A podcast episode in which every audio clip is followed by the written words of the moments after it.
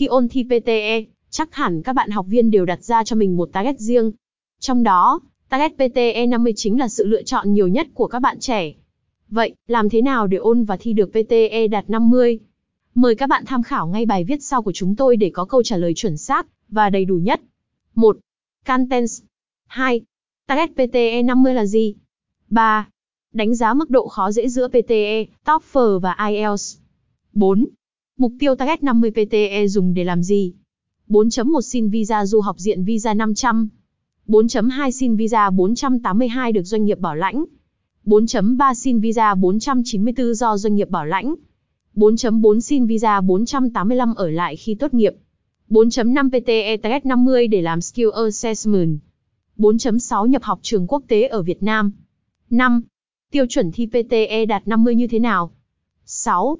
Học pê tê e năm mươi trong thời gian bao lâu? bảy.